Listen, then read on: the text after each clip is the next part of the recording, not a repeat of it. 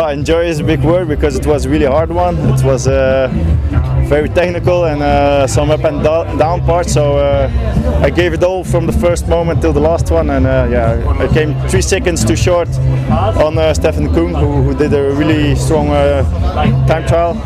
But I take yellow, so uh, I'm really happy with my performance.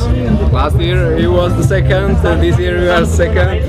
yes, it's uh, it's difficult for me to win in uh, Slovakia, but uh, okay, I, today I take the yellow jersey and I will try to, to defend it with everything I have.